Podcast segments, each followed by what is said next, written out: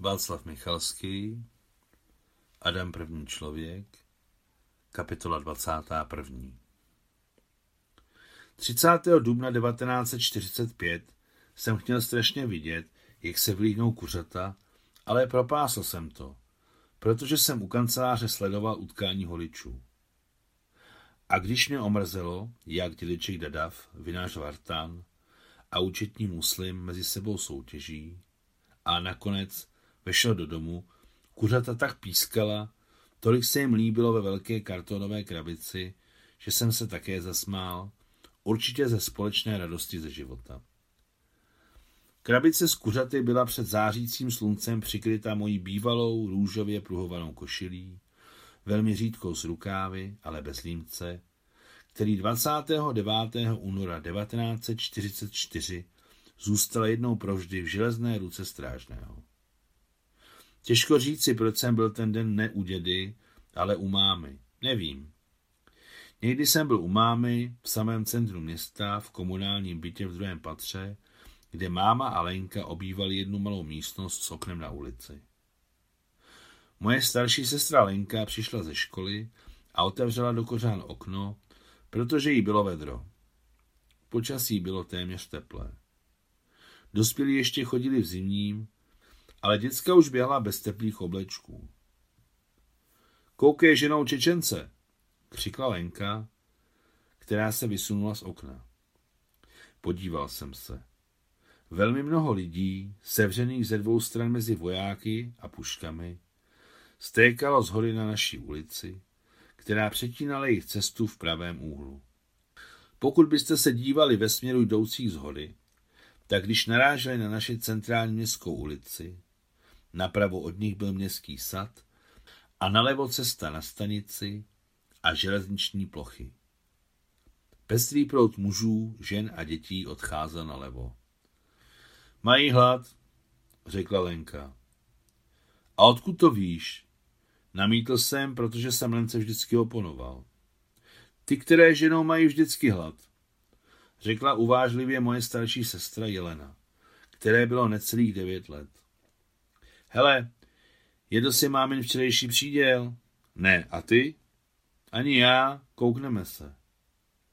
Lenka došla k popraskané skřínce a vyndala odtamtud velkou patku chleba, zabaleného do novin. Je tady.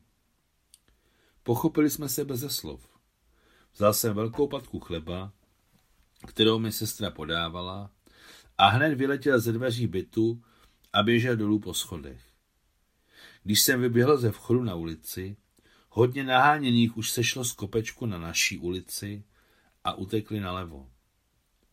Uviděl jsem, že brzy na kopci nikdo nezůstane a vylekal se, že hladovým nestihnu dát náš chleba. Ze všech sil jsem se rozběl k protékajícímu davu a za zády stráže jsem hbitě podal patku chleba do něčí vděčné ruky. Hele, ty malý parchante, hned ti dám do řady. V ten moment mě strážný popadl za límec a málem změnil na věky můj osud. Trochu mě za něj zvedl a chtěl hodit do davu pro následovaných. Ale jaké je to štěstí, chudoba? Jaké štěstí je mít vetchou košili? Zabral jsem ze všech sil a límec zůstal v železné ruce strážného a tak jsem upadl na čtyři, vyskočil a metel domů. Proletěl jsem chodem, vyskočil do dvora, odkud už bylo vidět moře. Patnáct minut jsem proseděl za nějakým rezavým sudem a jakmile jsem se přesvědčil, že se za mnou nikdo nežene, šel jsem do bytu. Lenka události neviděla, protože se zeptala, kde máš límec? Někde se zachytil? Tam ve dvoře osud, řekl jsem, když jsem si vzpomněl na železný sud, za který jsem se schovával. Jak si jde osud urvat límec? Jsi blbec nebo co? zeptala se Lenka. Sama si blbá. Tam za sudem je železný háček. Vymyslel jsem si za pochodu, jelikož jsem jasně cítil, že pravdu říci nelze. Když bych Lence řekl pravdu, tak to řekne mámě a máma se vyleká a bude plakat. Potom máma všechno řekne tetě Nusě a ta tetě Motě, tetě Klávě, babuk a všechny se vylekají a budou plakat. Ne, pravdu o Límci nešlo nikomu říct. Najednou někdo zaklepal na dveře bytu. Schoval jsem se za skříň a Lenka šla otevřít. To bylo radosti, to bylo štěstí. Přišla za mnou teta Nusia.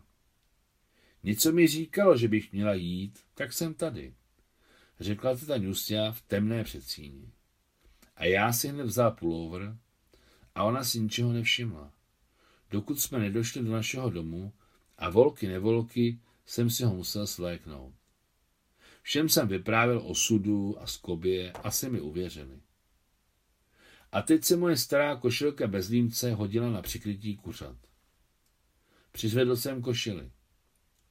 Kuřata byla taková žlutoučká a veselá, že jsem se ještě jednou z radosti zasmál.